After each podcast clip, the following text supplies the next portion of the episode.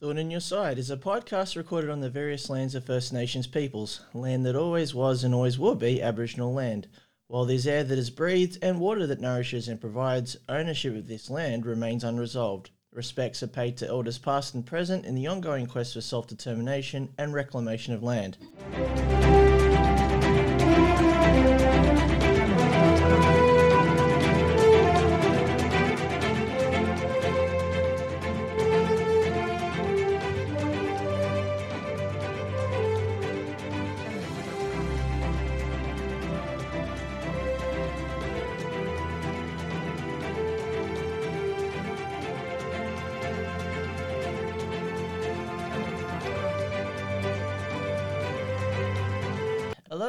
Welcome to Thorn in Your Side. My name is Michael Thorn. I go by M. My surname would suggest the name of this podcast. I'm loving trying to get into the habit of actually having a podcast with a name. So, just to disclose, today is my birthday, and I have turned into a not too mystical number of 41. Um, I'm trying to find some sort of symmetric or cosmic reasoning behind such a number, but I can't find any. So, I think it's just a random event, really. As a ways of at least treating myself, I've been able to wrangle a good mate and comrade of mine, and I would also not hesitate to say a big source of inspiration towards my own podcast endeavors through what this man has been able to do on his end. I'd just like to introduce.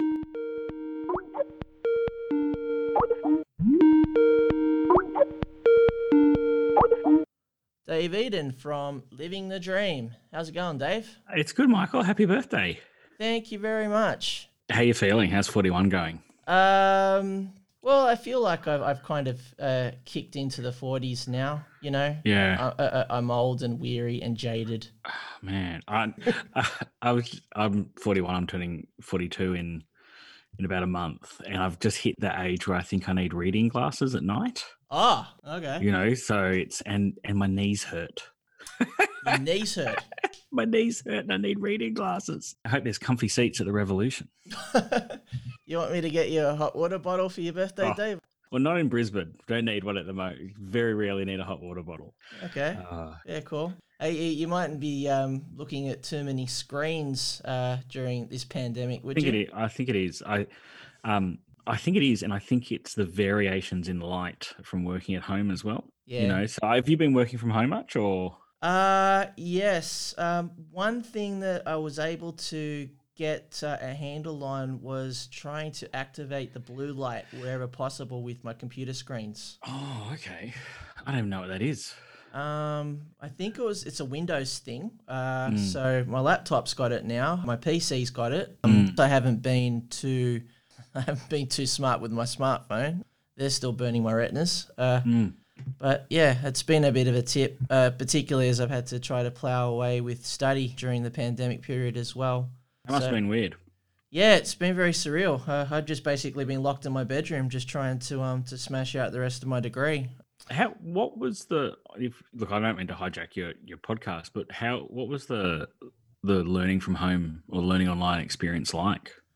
Uh, the learning online experience. Um, Yeah. There was uh, there was a quite a physical reaction for me uh, by the end of it. Um, I was getting a lot of dizzy spells. Um, I think it was uh, they've only just started going away after kind of finishing up the studies a Mm. month ago now.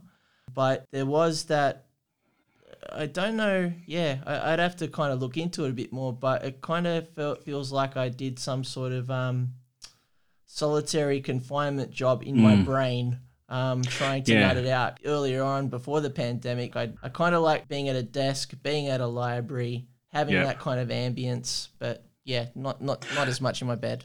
Yeah, I know you. I was listening to one of your earlier shows, and you were talking to a friend. I'm sorry, I've forgotten his name. Is it John, who went to Western Sydney, University of Western Sydney with you, or Western Sydney University with you? Is it John? Is that his name? Yep, John McGuire. Yeah, and you know, you're talking about kind of uh, changes in the educational form, the experience of education, and I'm aware that these conversations can end up being like sounding just like any other kind of old fart. But I know for me at least, like um, what I loved when I did study was actually to be on campus and was the the experience of you know being in a library or seeing other people having a chat over what you just learned learn you know you're just chatting stuff you learned over coffee you know um, if you had time having a lie down in in main oval or something like that. And the change to um, online i find a bit worrying. Or i would I find it unappealing i guess. I, I tried to do an online course because my work subsidized it last year and i just couldn't do it. I couldn't bring myself to do it could didn't you know I just flunked out within within about two or three weeks. But I have read a lot of things that apparently some students, particularly younger students, prefer online learning. That it's a more comfortable experience for them. So I don't know. Maybe that's just being old fartism, but I would find it very challenging to to do any kind of study. And you're doing a master's as well, right? Yeah. Um, yeah. So with the pandemic, when that once that kicked in, I needed to write my final thesis. So it was probably mm. the arse end of my degree where I had to do more writing than previously. Yeah.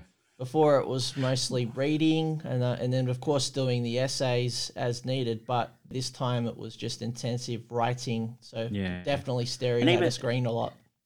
And even though it's pretty solitary, like I, you know, it's you know when I finished doing my PhD, I wasn't living in the same city my university was in, but I I would go to to Brisbane State Library to work in because mm. even though you know writing such a solitary thing, I liked being around other people.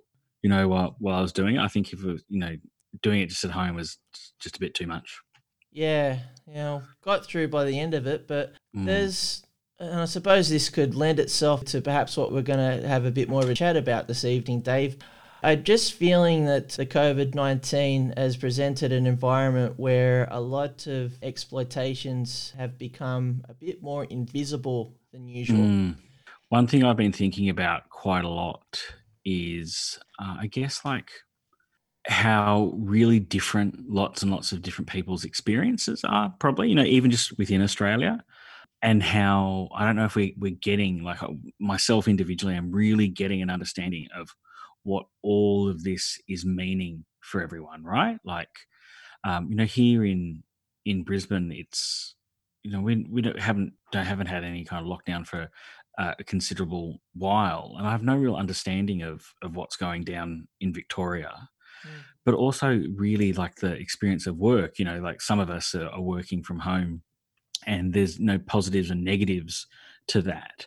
But those people who jobs have either disappeared and now being thrown into unemployment for the first time and, and what that means, or those people who have been working, I think logistics has been one of the most um, hard hit kind of areas and what that experience has been like. And I don't, I just don't feel like we, because the pandemic isolates and we've kind of been compelled to be isolated about it, that I'm not really sure that I'm feeling or we're developing as the left or society or whatever a really good collective impression and that's even before we start thinking about the rest of the world, right?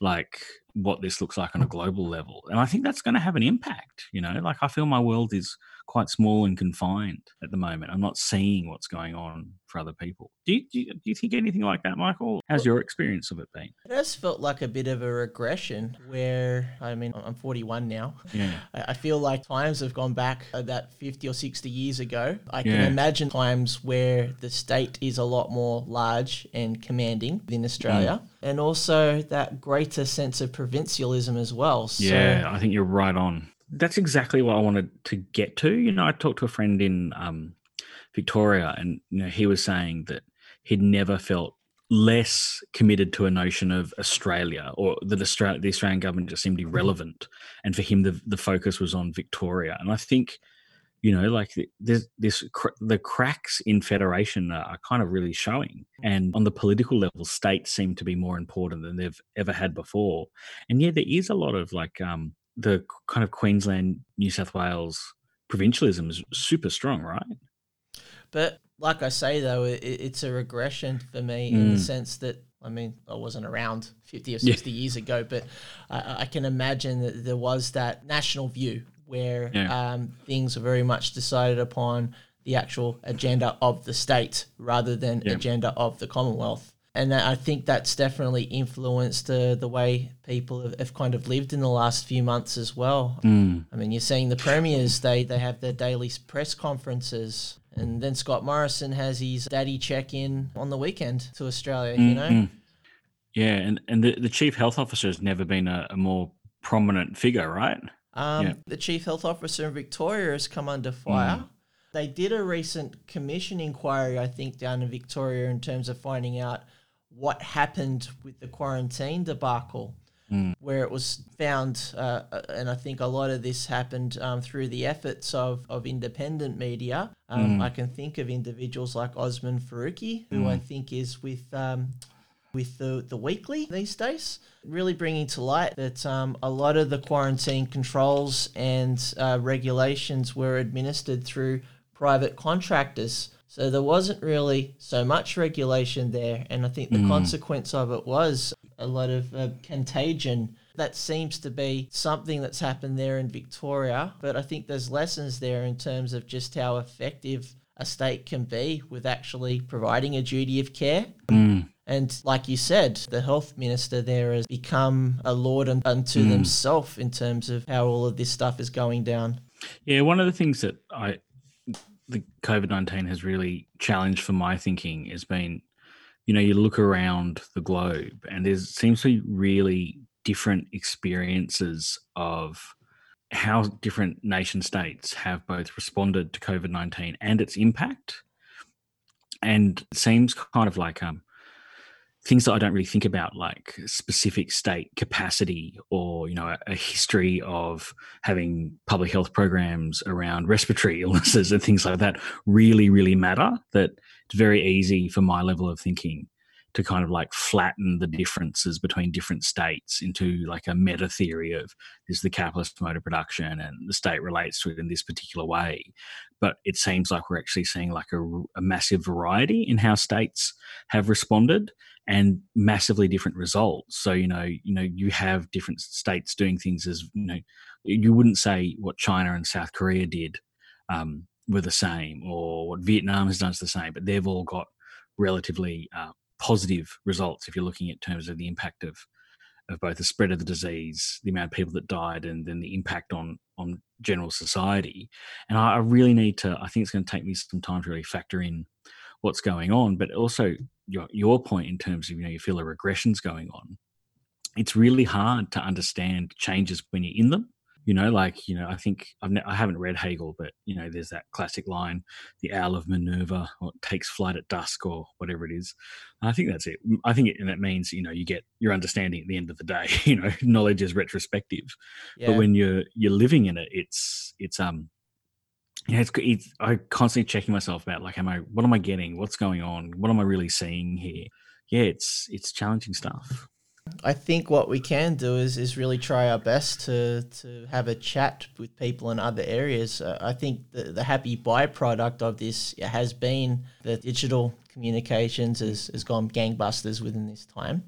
Jaycar is selling a lot of headphones and microphones. Oh, yeah, I'm sure they are. Um, so yeah, with my own podcast project, uh, which I've started during these pandemic times, I've, I've started doing episodes with international peoples. Something that yeah, I heard um, the one I heard one with Ruth the other day. Yeah, yeah. So uh, I, I didn't think I'd, I'd, get there so quickly in terms of the reach and, and people that are keen to talk. Cool. I suspect that with this pandemic maybe slowly withering away, uh, I think from there it'll be about trying to figure out what's kept and what's discarded. Mm this digital advantage that we've had, I'm hoping will be kept in many ways rather than just discarded as a, as a novelty thing while mm. we go back to more face to face contact. But at the same time, the, yeah, there won't be any snapback. I think that's been the rhetoric from the, the, the powers that be currently in Australia at the moment, and certainly reflected within this budget that we've just had during the week as well. Trying to basically um, uh, smudge old ideas into a new terrain, which is quite mm. odd. Yeah. Have you thought much about the budget? What, what's your understanding? Uh, uh, glass half full. I'm finding this week at least a bit more rational than the week before. Mm. People are talking and saying points of views rather than just total dysfunctional behaviour as it was the week before last with the, the Trumpageddon. Oh, yeah, I totally ignored that. Yeah, yeah, good move. I'll uh, I'll guide my listeners to the previous episode with Ruth. Uh, I think Ruth and I do a good blow by blow with how we had our own physical and intellectual experiences through that week. But in regards to the budget, it's the it's the same sound bites that seem to be coming from state um, trying to enforce an old, uh, these days, an old economic ideology within circumstances that have certainly dramatically changed. Do you, do you think that's what it is? Well, the other thing as well, and maybe Dave, we can disentangle it a bit more, but there seems to be everything seems to be hinging upon a magic bullet in terms of a vaccine and i mm. don't know how realistic that is or how magical it is but i think at the moment with the, the comments that tend to be happening and whenever politicians get in front of a microphone there are magical comments abound um, yeah. I'm not sure how much that is actually grounded within material facts, but look, whatever sounds good.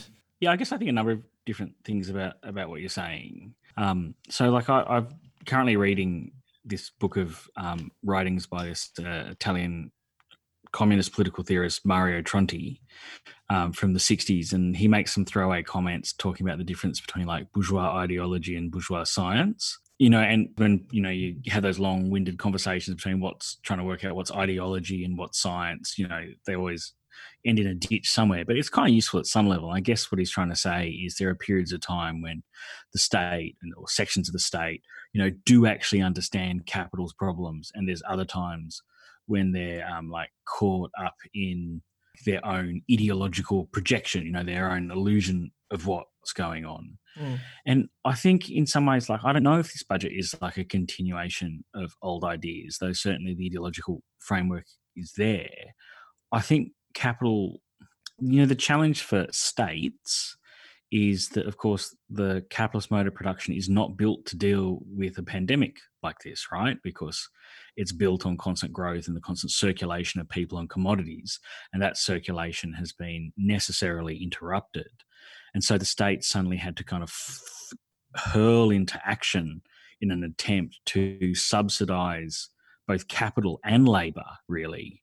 But my understanding of the budget is I think it it's uh, at some level there's an element of clarity in it, which is that the government understands that the core of the capitalist mode of production is profit, and companies invest on the basis of the profits that they have and on their belief to make profit in the future. And so, what are the kind of elements that are in the budget? I should hopefully I can remember some of the key ones now. So, you know, tax write-offs for companies, subsidies of, way um, of wage labour, um, in, ter- in terms of, of of hiring. You know, this is a really attempt for the state to kind of put a like a respirator machine on capital to try to increase its its capacity to make profit. And I think there's an element of clarity in what the government's doing there. That's not to say that it will work, because I think you know that COVID nineteen has been such a major hit, and even before COVID nineteen, I think there's good arguments to say that there was a general kind of decline in in profitability anyway. But I I don't think it's just old ideas. I think it's a realization on the state that to save capitalism, they've got to subsidize capitalism in an attempt to make it profitable again to encourage investment. Does that make sense? Well, you mentioned subsidizing capital. Now, yeah. that would sound to me a, a bit more extraordinary intervention from the government than usual. Oh, totally. You've mentioned you know, subsidization there. So, so what does that look like, and how much would you say that the budget has reflected that? Oof, okay. Lucky I opened some documents beforehand. So uh, I, I, can. Well, first of all, this was already going on, right? You know, if you think about um, like JobKeeper. So what what was JobKeeper was basically increasingly, you know, paying the wage bill mm. um, for capital, mm. and then um, it trying to build some demand by things like job seeker payment, support payments, things like that. But then it's it's what it, it has been for capital originally. It's been tax write-offs and trying to reduce the tax burden on capital. Mm. Particularly, I think at the moment where they, you know, I haven't looked into the details, but my understanding of, of what they've proposed in in this budget is a pretty substantial, I think, ability to almost almost instantly write off uh, on on tax like any capital investment right? So really like trying to the state, well, the state is spending more and calling less in um, in an attempt for for capital to have more of its profit well, at the same time you know a, at the same time oh sorry michael you go yeah i was just saying there's a there seems to be a bit of a running gag going around the internets at the moment where joe blow can set up a small business and then get a ute and then just write it off come tax time now with oh, these, totally. these new measures um, yeah, obviously it's open to broad. And the other thing too, as well, that the, the problem has always been, and well, and has been for a substantial amount, amount of time now, is if capital gets more money, is it going to take that money and invest that in the real economy, for lack of a better term, or will it take that and, and, engage in financial speculation, right? Like, so if there's more cash in the hands of the local cafe, are they necessarily going to rush out there and buy another coffee machine?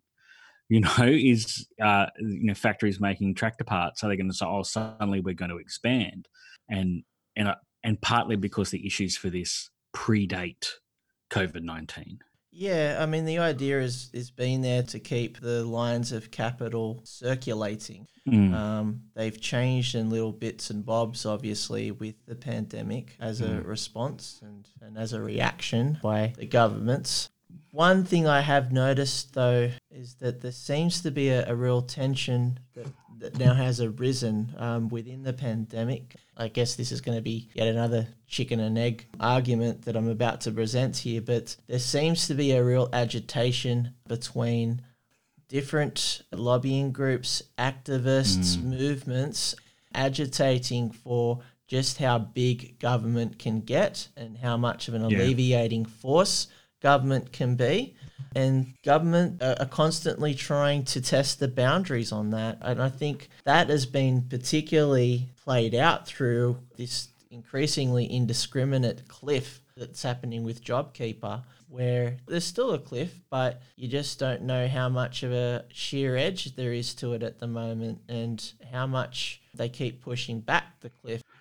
Yeah, that's yeah, it's really what what do we make of the change in the approach to Australian government debt and debt generally, right? Where you think, you know, 10 years ago, after the financial crisis, obviously there was a huge growth in debt and state debt as the state once again stepped into bailout capital cr- across the world, but in Australia as well. Yeah, and I think that the, what's mindful there is that um, that was born from a private debt crisis. Would that be fair to say? Yeah, totally. Totally, and and and also as well, the the amount of private debt has continued to grow too. You know, like interestingly enough, in in um, the, um, the immediate short term with COVID nineteen, that people we're say like households are saving more than they were previously. But as a general, you know, there might be a little dip at the end, but as a general tendency, household debt has increased as well. But you know, we were we were really told, um, you know, debt was in itself this threat to economic stability of the capitalist system. And now things have shifted quite fundamentally. And there's a huge expansion of debt. And we're told, okay, look, you know, we really don't need to worry about it at the moment.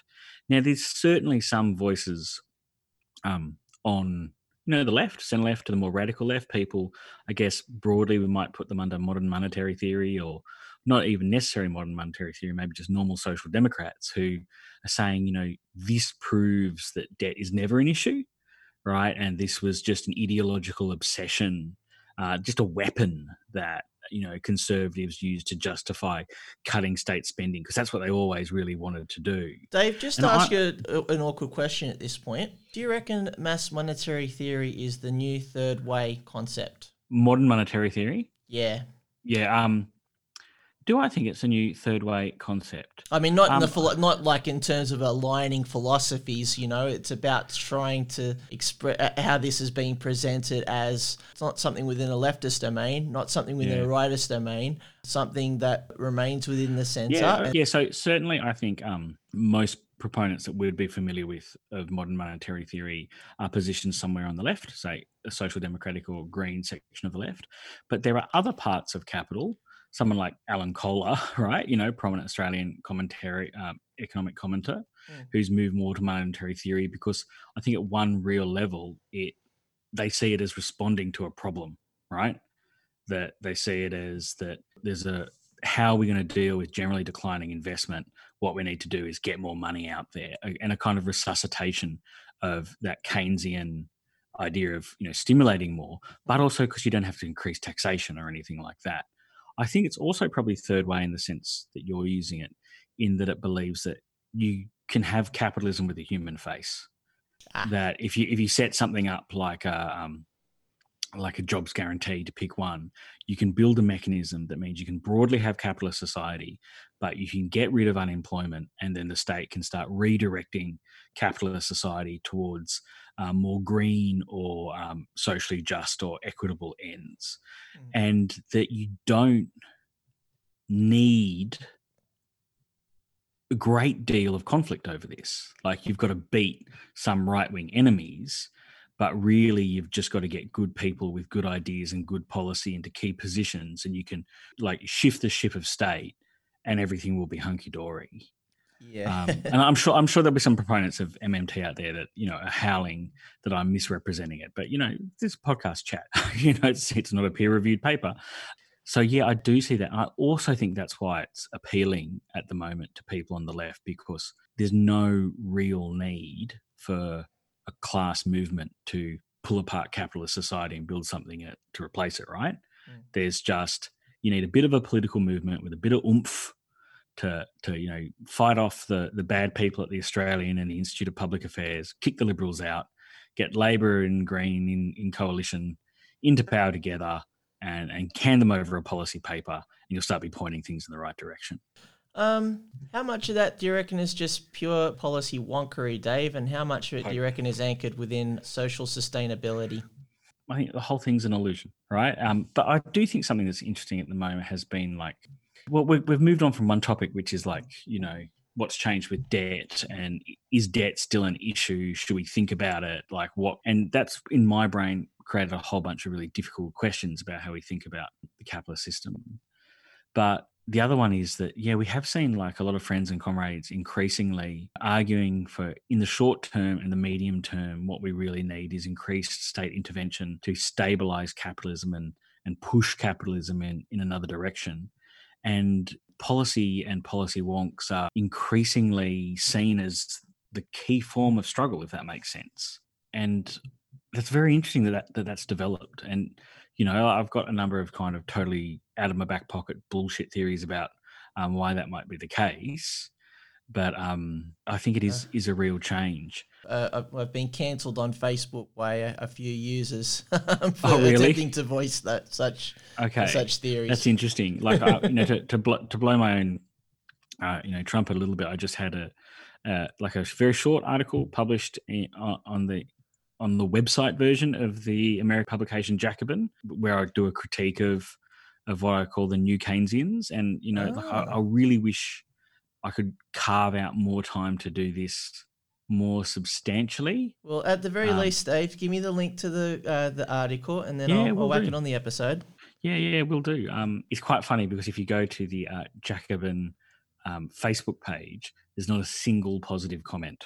It's all like this is garbage maybe for some clarity there, like I, am fully well versed with the, the, the, cultural norms of Jacobin and what uh, is suitable commentary within that particular yeah. domain. Where do you reckon Jacobin lies in the terms of good information? Yeah. I think people see it most closely associated with the Democratic Socialists of America. And I think the content broadly varies between kind of social democratic to democratic socialist, with a couple of revolutionary articles in there now now and again.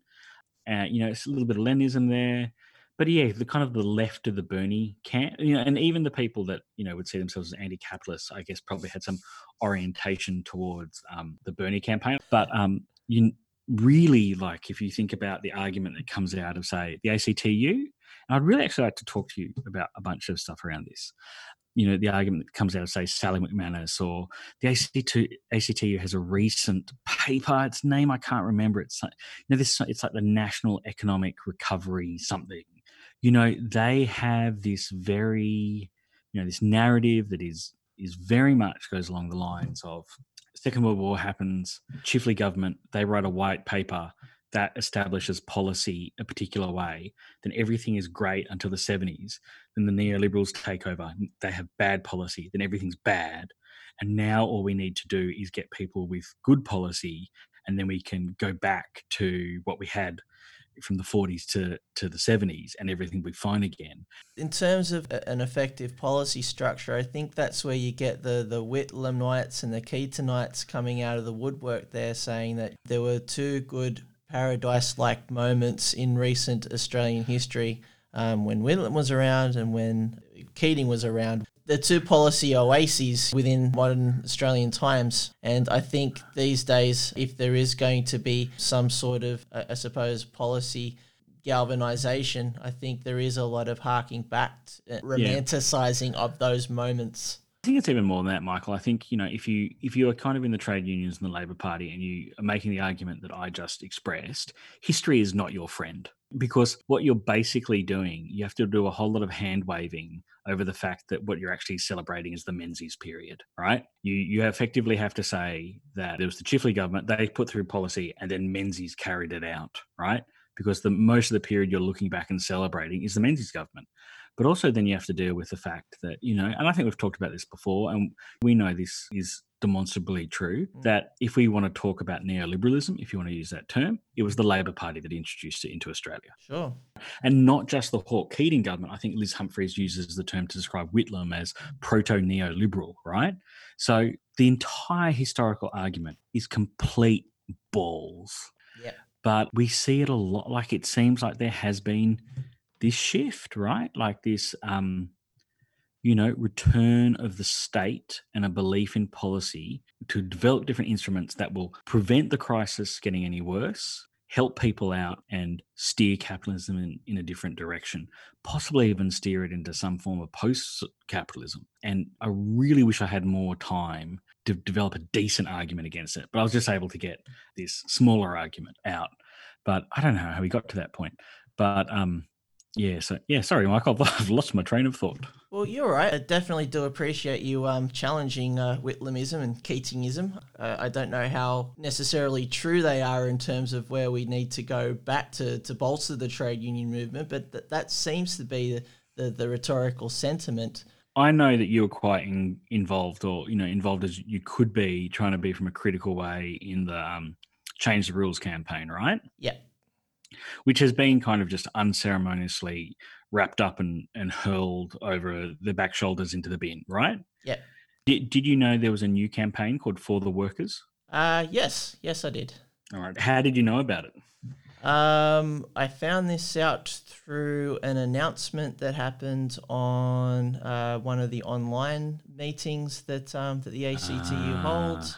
Um, and then uh, I think about a, an hour later, um, you found that the previous Change the Rules Facebook groups had been rebadged into For the Workers.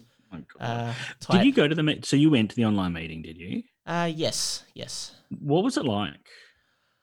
Uh, there wasn't the debate so much. I, th- I think it was a Sally said something and but it, this was all part of the weekly serial that the ACTU put on. But yeah, one week they brought on um, Sally as a special guest star, and mm. she uh, said, um, "Let's start the For the Workers campaign." And then there was, um, I mean, the closest thing you got to a bit of democratic banter about it was just basically looking at the the chat reel that was going mm, on. Mm, interesting. while listening to Sally what was talk. the chat reel? So like? it was it, the platform was Zoom yeah, if people are very familiar with how Zoom works, it's like you, you see a person talk and you see different people in different panels and all that sort of thing on the screen. But you can also push the icon and then it brings up a chat column over to the right.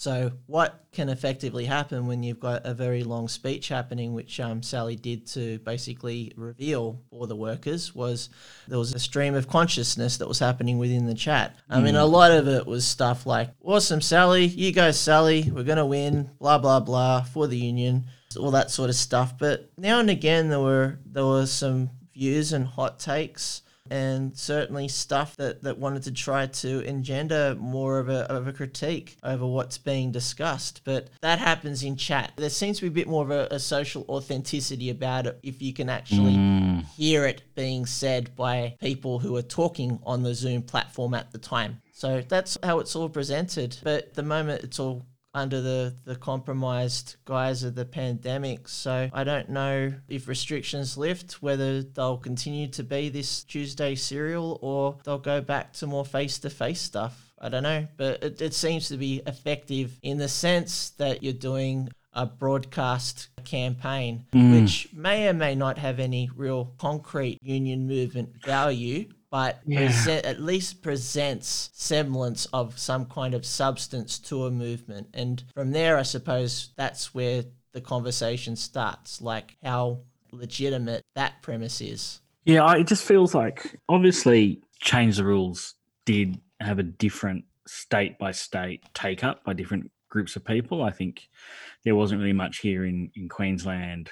Um, a couple of huge rallies in Melbourne seemed to have some real participation in Sydney. And actually, I'm just talking about three states. Apologies to uh, the rest of Australia who kind of get ignored all the time about this. But for the workers, genuinely seems like astroturf.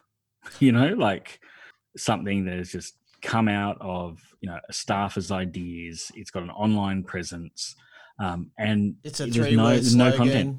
Yeah, there's no content, right? Like, I'm glad it's interesting that you know about it, but I guess you know, um, you're not the average union member in the sense that um, you're quite involved, right? And you've got um, a bigger political motivation than just unionism. So you do pay attention to these kind of things.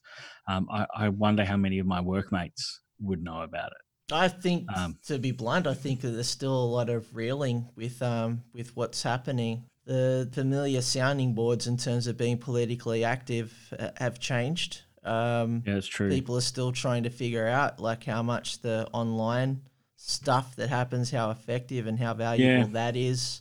and Yeah. pro- and yeah, in various different positions about pr- street protests and the like. Like, you know, I've been pretty. I've tried to remain really consistent about that. I don't know what's the best way to manage a pandemic because I don't have. I have don't have any understanding of epidemiology. It's the same thing when you were talking about um, the vaccine before.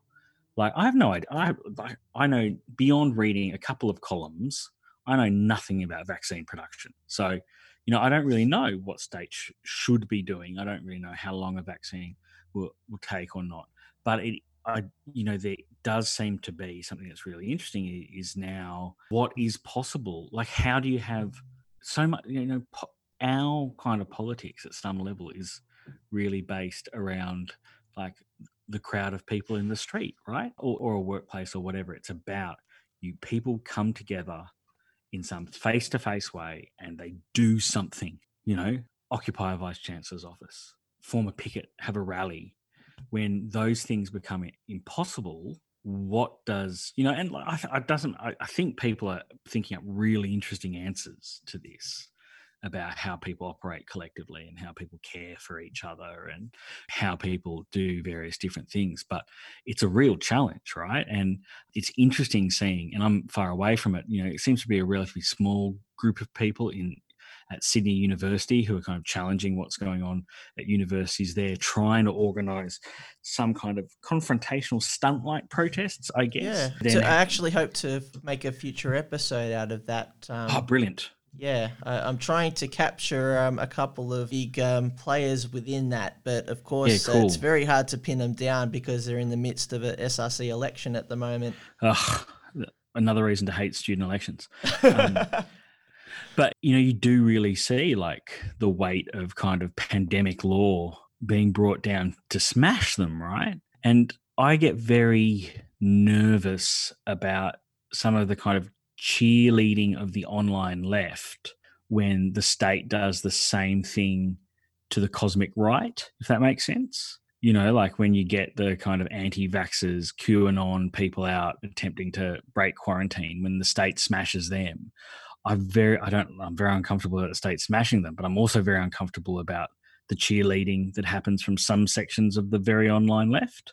I mean, we're all about trying to find social change through looking at the points of, of where the, the material political problems are, right? I think in this instance, it becomes very much distilled into this online drama where you see all these really weird theories that come out of the woodwork. And I think it's very mm. well encapsulated by that term that you've coined, Dave, the cosmic right. Mm. But what's the, the counter response to that? And it seems to be that idea of exposing just the illegitimacy of those views. That's seen as the triumph in the internet wars. Yeah, internet know? wars. That's interesting. But I think I think it's also um, I think it's partly you know also related to this falling in a certain section of the of, of the left, if we use that term, whoever whoever that is or whatever, falling back in love with the state right? You know, that the, the state will save the economy and the state will round up our political enemies, you know, and I think it's a very blind analysis.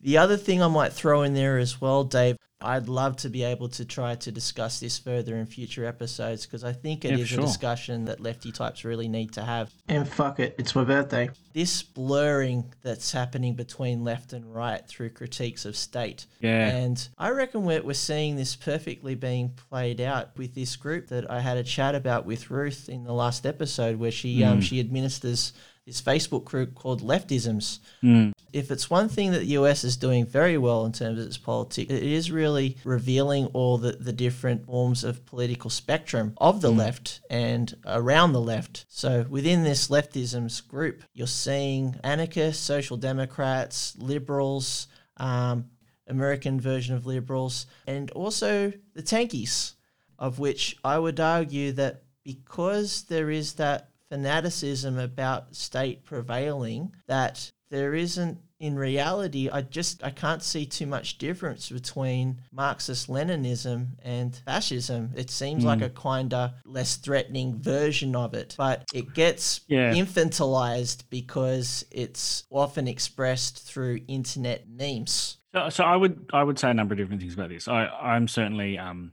puzzled and critical of the kind of rise of millennial tankyism, if that makes sense. But like, I don't think it's the same as fascism, nor do I think all people who would operate under terms like you know Marxism, Leninism, or Marxist Leninism. I've never been sure if it's a T or an M.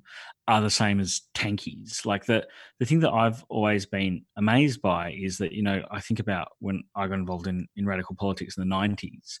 You know, it, I soon became familiar with the term tanky and it was to refer to you know Stalinists, and the people who were Stalinists were normally very old or older people who'd been members of the Communist Party of Australia, sure. then had joined the Socialist Party of Australia when it when it split after the tanks went into Czechoslovakia, right? And often I found that you know the interesting thing about these people is that they had at some level formally terrible politics but in practice were often awesome, right? And had just been, on the whole, were often, uh, you know, blue collar workers that had spent a lifetime of struggle. And those people were great. Though, you know, you could sometimes go, okay, there's problems with the politics here and there are problems with the political culture and online meme millennial tankyism like seems to have all the worst of Stalinist politics, but none of the real world class struggle experience, if that makes sense. But I do think, you know, ideas just don't float around in the ether. Like wrong ideas are products of their time as much as any other ideas. What is going on in our particular historical moment, this conjuncture, that if you're like a young person who's critical of capitalism, the thing that is appealing to you is the imagery of state power and tanks, right? And I think it like I think partly it speaks to like the the deficiencies in the development of class struggle, right? And I think you'd like to think that if things were moving in a positive direction, this would be something that would kind of work itself out in the wash as like more real things developed, people would kind of get over it. But at the same time, I think it does act as a bit of a, a bulwark. I also think it says something about we live in a crazy world where everything is is is laughing right? Where we've gone from, you know, cosplay being nothing to cosplay being everything, and and politics has taken that effect. And for a certain amount of people, you you know you want to change capitalism, the thing you do is dress up like you're a Red Army soldier, which to me just seems look. I've got to say, and again to go back to our original theme of being old, it seems fucking crazy to me. And I would say that is different from people who want to have a really nuanced and rigorous understanding of what the what actually you know actually existing socialism in inverted commas was because you know you can there are certainly you know people can look at experiences of actually existing socialism in the USSR periods of China and see what they consider positives in them. I don't think they that means they present viable alternatives to capitalism. But I think that is also different from this kind of you know kind of tankyism. I think there's probably something else, and I don't really know much about it, but I'm going to wing it and talk about it anyway, if that's all right with you, Michael. Sure. This is hot take safe space, Dave. Okay, hot take safe space. That's good. There does seem, and I kind of partly only know about this from watching some of your online arguments. It's apart from the millennial meme tankyism, I guess there's a layer of kind of young, young union bureaucrats that have these kind of politics as well. Uh, indeed. Um, so um, that makes sense to me. Like if you under understand you know you legitimately and seriously understand like what it means to be challenging society capitalist societies being a bureaucrat you develop a future vision of emancipation which is the expansion of the bureaucracy yeah yeah that that makes a lot and also i guess people are kind of pulled into to the tradition and also you know like it that the, they want the dream of success you know like it was kind of what we might call stalinist or you know the kind of orthodox Marxist Leninist parties that overthrew various states. So people say, hey, that's success. Well, they were successful at destroying the previous order. They were just not successful at building a viable alternative. But fair play, 20th century, no one was successful. All the tendencies failed, right? Um, so I get why people are drawn to it, but I don't think it's the same as fascism except for, and since you've said there's a hot take safe space, there is perhaps a similar romanticism of the past. But I think that's also common culturally in the same way that fascists, particularly those that are um, less into like goose stepping and more into Vikings, you know, like build an image of a romanticized past of the homogenous community or you know like trad Catholics do the similar thing. Well, it does get repainted. I mean, I think the Proud Boys is the, the best example of that yeah. that's happening right now. Yeah, I, I, do think there's probably there's this romanticism of like a period of capitalism where workers wore cloth caps and swung big hammers and went to mass union meetings, and capitalists were fat cats in top hats who smoke cigars mm. lit by um, hundred dollar bills and the red flag flew over, you know, the Reichstag. That I think there was certainly like um, a romanticization of the past that's common there. But I think that romanticization is is common in lots of different parts in Australia. Yeah, I think what I'll take there from you, Dave, in terms of where I'm formulating my own thoughts and, and viewpoints here is is that hyper romanticization of state. And I suppose that's where I do expose my own anarchist leanings. But look, uh, I'm not necessarily sure that my views are so partisan. I wonder just how much that romanticization is actually based upon real material political yeah. analysis and observation. I'm, I'm not so sure about that. And uh, I think it teases up a bunch of cultural observations that uh, that I think we've definitely touched upon in this latter half of this episode. Um, mm. That I think that the left could definitely benefit from from unpacking a bit further. I really want to add one other thing. I know we're probably running out of time. I don't want to stretch the friendship.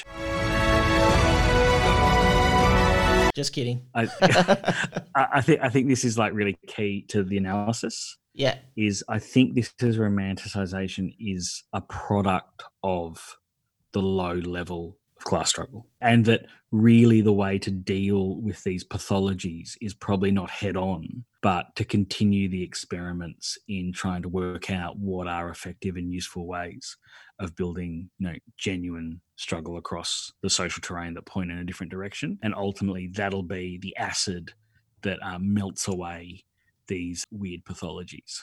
Yeah. What does the class terrain look like? Like it, it Well, is a dynamic thing. Well, that's the thing, right? Like, we need to actually spend, not that we've done it right now, so, you know, whatever.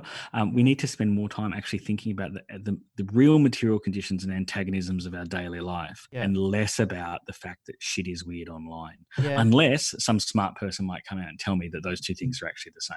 So, you know, but yeah, like really the starting point's got to be our our daily lives. And, and I think it's very okay to say that this COVID 19 stuff makes that observation a whole lot more fucking hard. Yeah. Yeah, it's true. And, and this is how we started with this episode, talking about how different problems and pains that are happening within these last few months have become invisible, and people are often experiencing it in isolation. but also simultaneously seeing the possibly the largest insurrection in memory in the United States that has produced a kind of language that people have been taken up all over the world. Um, there's good things about that. There's bad things about that, um, but also like really rammed a wedge even further into the middle of US society and into US capital, right? You know, where where you have this fracture on one hand, where you know Trump administration telling you know government organizations you teach a, a pretty milk toast diversity class and you'll get sacked right? And um lululemon offering you know which i think is an exercise clothing brand um offering you know running workshops critiquing racial capitalism. Like I've referred to in a, a couple of episodes now, um, the NBA emerging as some sort of leadership totally. in terms of Right, like- progressive movements. yeah so that's the huge thing right? That's huge. But yeah then at the same time you know strange times Yeah. Well, I, I definitely like to uh, to keep these conversations up. yeah whatever I think yeah, it's um, great But I think that's probably the, the kind of tangent I'm taking with these podcast episodes, Dave. That um, if we're going to try and figure out what class looks like right now and what the, the lay of the land looks like, I try to um, Mm. provide different snapshots of it with the different episodes and the different people I find myself Yeah. talking to. Oh no, I think I think it's great. I really enjoy the podcast. I, I really think you just need to promote it more. You know, get get those listener numbers up. I think the, I think you've got a really great interviewing style, and it's really interesting Yeah. because I think you know the the conversations that you have with people about kind of where they're at quickly spiral into bigger conversations and back again, and that's um. I think that's a really key part of, of radical theory is getting those different bits together. Yep. All right. Well, next episode, Michael works out how to come up with a big promotion machine Sounds involving good. lots of air guns, um, firing shirts into the audience. Sounds good. Well, happy happy birthday, Michael. I'll talk to you later. Cheers, Dave. Catch you later. Okay, bye bye. See ya.